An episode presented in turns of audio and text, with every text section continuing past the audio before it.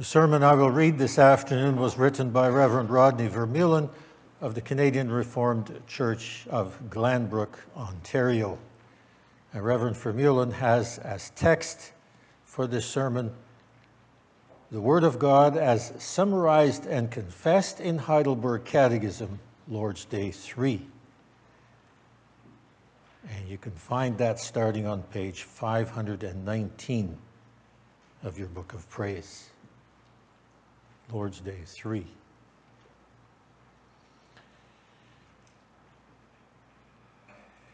And I will read that.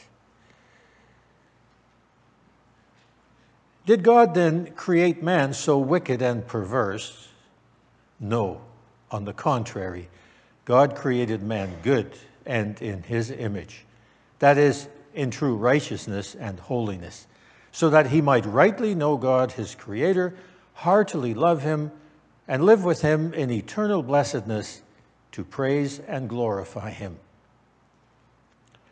From where then did man's depraved nature come? From the fall and disobedience of our first parents, Adam and Eve, in paradise. For there our nature became so corrupt that we are all conceived and born in sin. But are we so corrupt that we are totally unable to do any good and inclined to all evil? Yes, unless we are regenerated by the Spirit of God.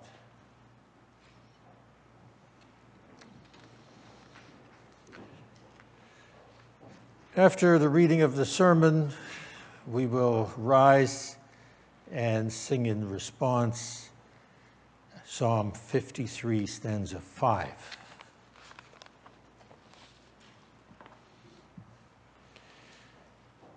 Dear congregation of our Lord Jesus Christ, in an earlier sermon, we were confronted with the holiness of our God on Mount Sinai.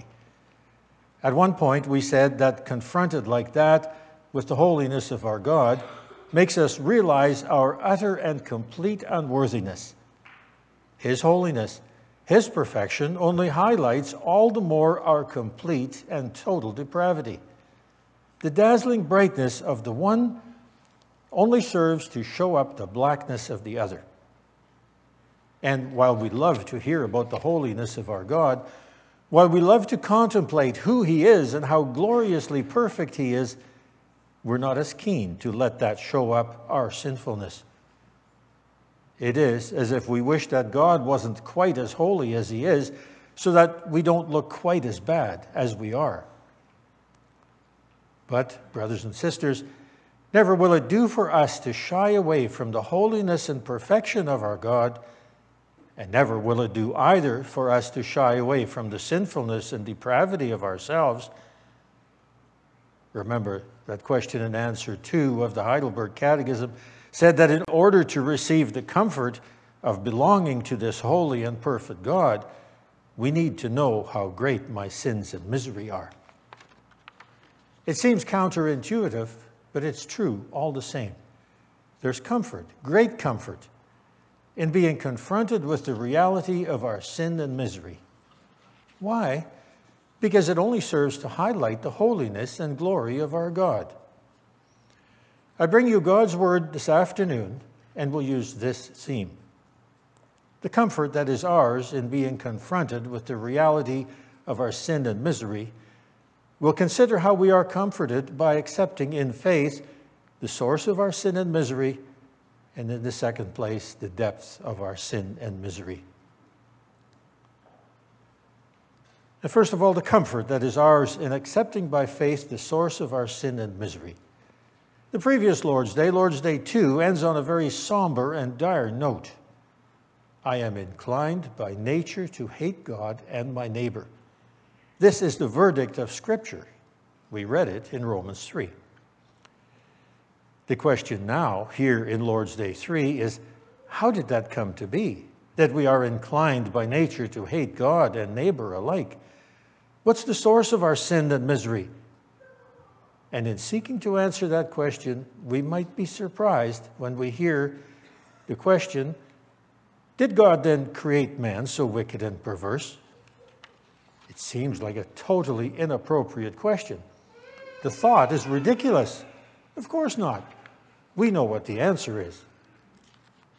But here, the authors of the Catechism, on the basis of God's Word, wish to make sure we know the full truth about ourselves and our fall. To derive any comfort from this truth, we need to have it firmly and clearly planted in our minds and accepted by faith.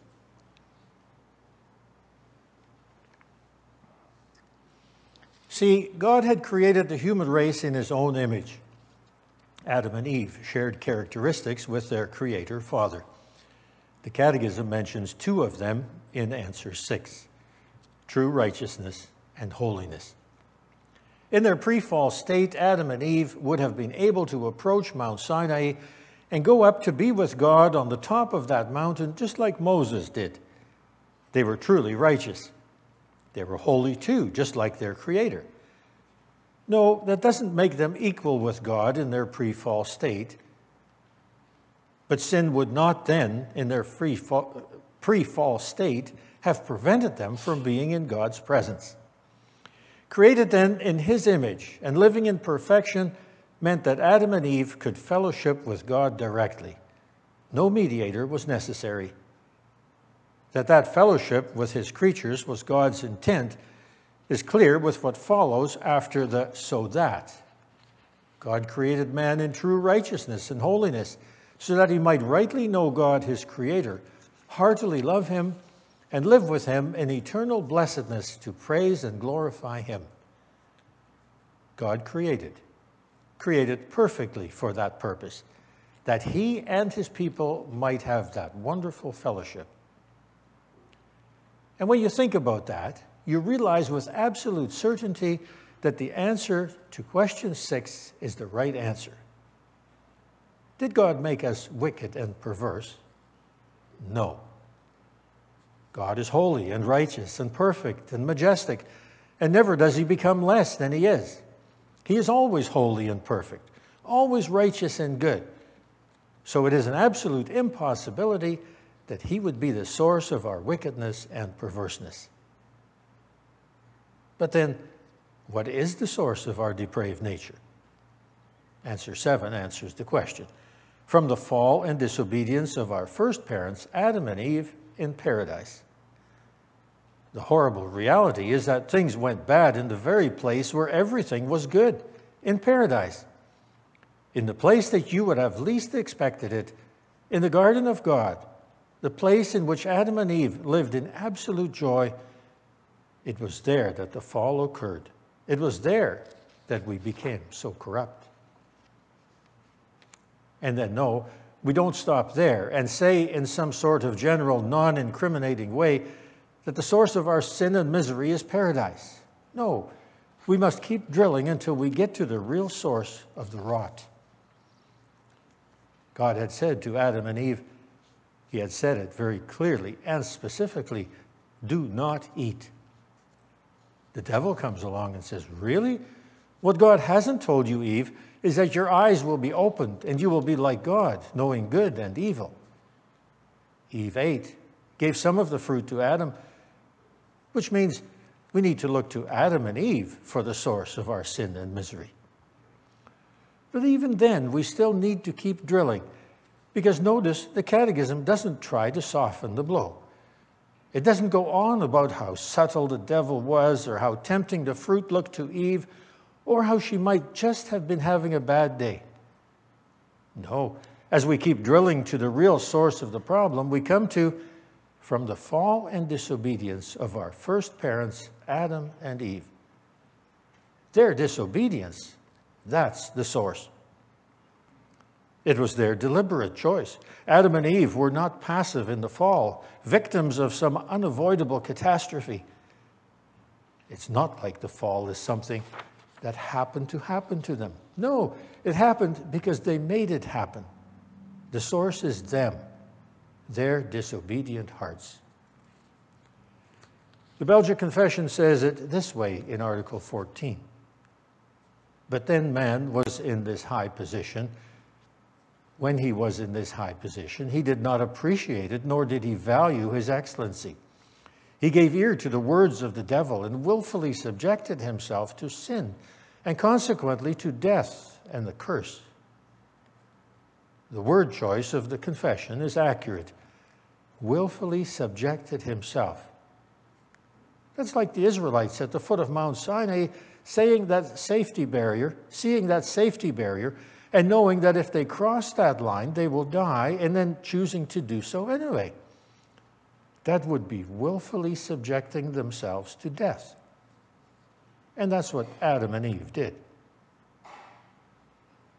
The Catechism could have called it a whole range of things unbelief, rebellion, pride, covenant breaking, unfaithfulness. But the Catechism calls what Adam and Eve did what it is disobedience. And here's where we arrive at the source of our sin and misery the hearts of Adam and Eve, their choice to disobey. But have we really arrived at the source of our sin and misery? Because, brothers and sisters, we're not done drilling yet. So far, we've been talking about something that happened a long time ago in a place called paradise, where two people, now long passed away, two people called Adam and Eve, and what they did.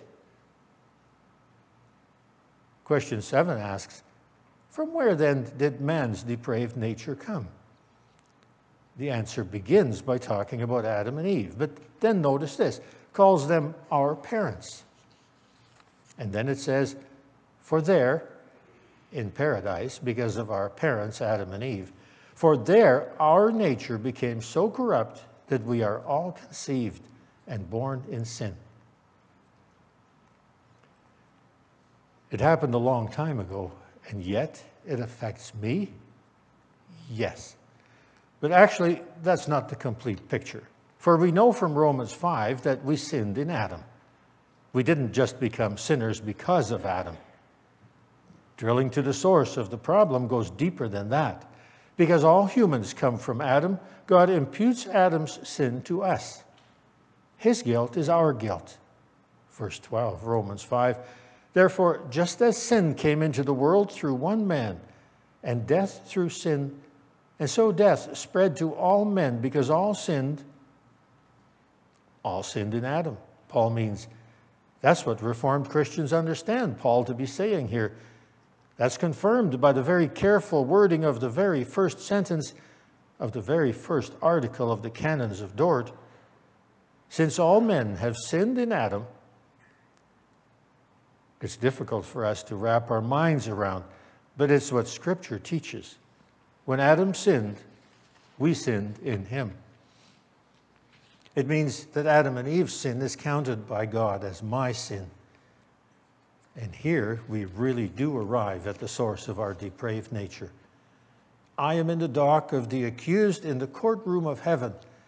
I am in that dock with Adam and Eve and every other human being ever conceived or yet to be conceived. We are not in the public gallery here, watching Adam and Eve's trial on the charge of disobedience. We're under the same charge, undergoing the same trial. Me, you, as guilty as they. So teaches the Holy Spirit in Romans 5 and other places. But then the burning question, brothers and sisters where is there comfort in that truth? the Catechism has said, and it echoes the Bible in saying it this that we need to know and confess this about ourselves in order to receive the comfort. But how are we comforted? By knowing the truth about the source of our sin and misery? Oh, brothers and sisters, we like to hold on to our perceived goodness, and we don't want to take responsibility and share in the guilt of Adam and Eve. But, says Jesus, Matthew 5 Blessed are the poor in spirit. Blessed are you if you are willing to confess by faith that you are the problem, that the source of the problem is not somewhere out there, but right here in your heart, in my heart. For then, what glorious comfort is ours. Says Jesus, For theirs is the kingdom of heaven. And this beatitude, verse 4 blessed are those who mourn. Are you prepared to mourn the loss of any self goodness? Are you ready to confess your total depravity, your complete inability? Are you ready to mourn the fact that you are the source of the problem? Because then, what comfort? For they shall be comforted. Think about this. Accepting in faith the source of my sin and misery, this, that it is my heart that is so wicked and perverse that I too am guilty because of Adam's sin, accepting in faith that I am the problem, that I am totally incapable that I am subject to the spiritual death that Romans 5 talks about means, and really, brothers and sisters, this is so very comforting, means that I cannot look to myself to escape my sin and misery. That my heart is the source of my wickedness and perverseness means I must look somewhere else for salvation. Do you see how comforting? How liberating and freeing it is to acknowledge one's total depravity. It means that I need not, I cannot, and I should not and may not look for the solution to my problem in myself. For imagine that I had to do that. Then, given who I am, conceived and born in sin, all would be lost. I and my holy and righteous God would remain eternally separated, and it would be all my fault, and there would be nothing I could do about it. Accepting in faith the source of our sin and misery, our guilty hearts, because of our share in Adam's sin, is comforting, because it forces me to look elsewhere for my salvation. And so the truth, the ugly truth about ourselves, drives us to our Savior. And when we go there and receive His forgiveness, then we praise God and He receives the glory. You know that this also means what it also means on a very practical level. Consider this. What is it like for you when you've done something wrong? You've sinned and you know it, and those around you know it or are about to find out what do we tend to do? We minimize the sin. We try to shift the blame a bit. We explain our sin by sharing how the circumstances surrounding the sin made it impossible to stand firm. We twist and squirm and deflect and dodge. You know what I mean, right? We get mad at our kids when they do that. But as adults, we do it too. You know what the Holy Spirit says to us this afternoon? Stop it. Just stop it. Take full responsibility for your sin. The sooner you do that, the sooner you'll turn to your gracious Father in repentance and receive his gracious forgiveness. Romans 5. Yes, the one man's trespass brought death. But verse 16 and 17. But the free gift following from many trespasses brought justification. For it, because of one man's trespass, death reigned through that one man, much more will those who receive the abundance of grace and the free gift of righteousness reign in life through the one man, Jesus Christ. We have to ask ourselves why do we, by dodging and blame shifting, keep trying to hold on to some goodness within ourselves when admitting our sin means we receive the gift of life through the one man, Jesus Christ? Be honest about the fact that you are sinful and experience the comfort of forgiveness in Jesus Christ. And that life we have in Jesus Christ. And the comfort it brings comes out all the more vividly when we also accept the depth of our sin and misery. Our second point.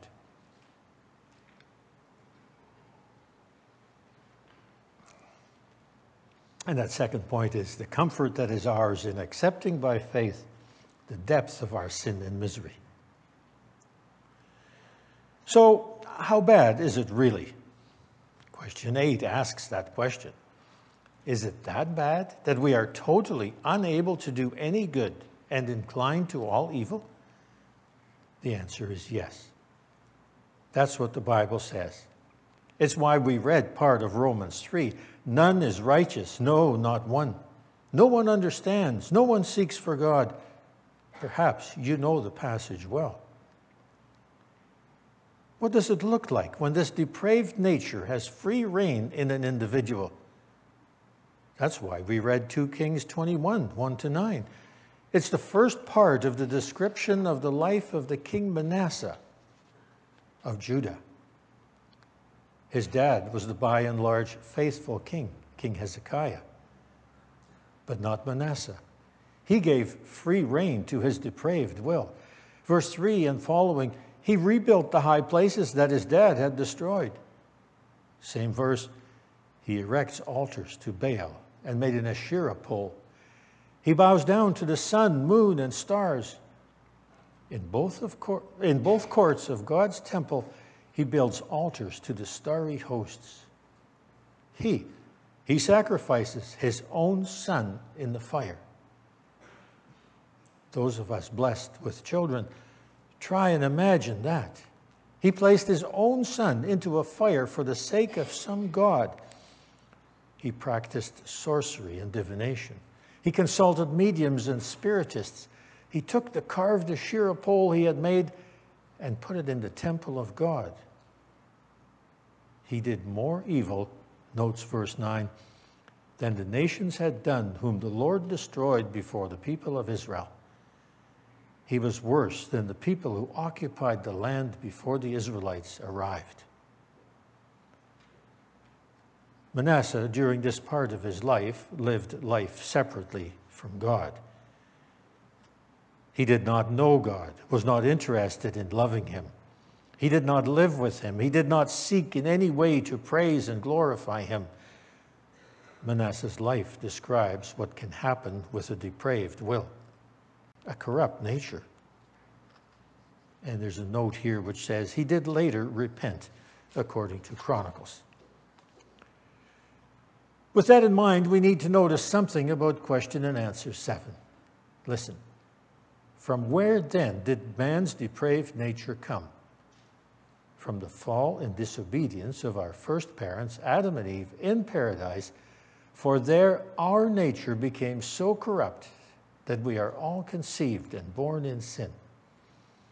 Our nature became so corrupt that we are all conceived and born in sin. That, in case you didn't notice, includes you and me. That's everyone who has ever lived since Adam and Eve. That means that I have something very much in common with King Manasseh. It means that the same corrupt nature he had inherited from his parents, I and you inherited from ours. That means if we follow this through, it means that you or I could be a King Manasseh doing the things that he did. You want to object?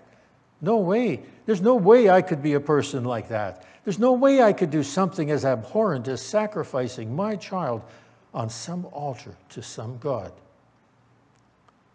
But the Holy Spirit says in His Word, yes, there is. And yes, you could. Brothers and sisters, that's how far we have fallen. That's the depth of our sin and misery.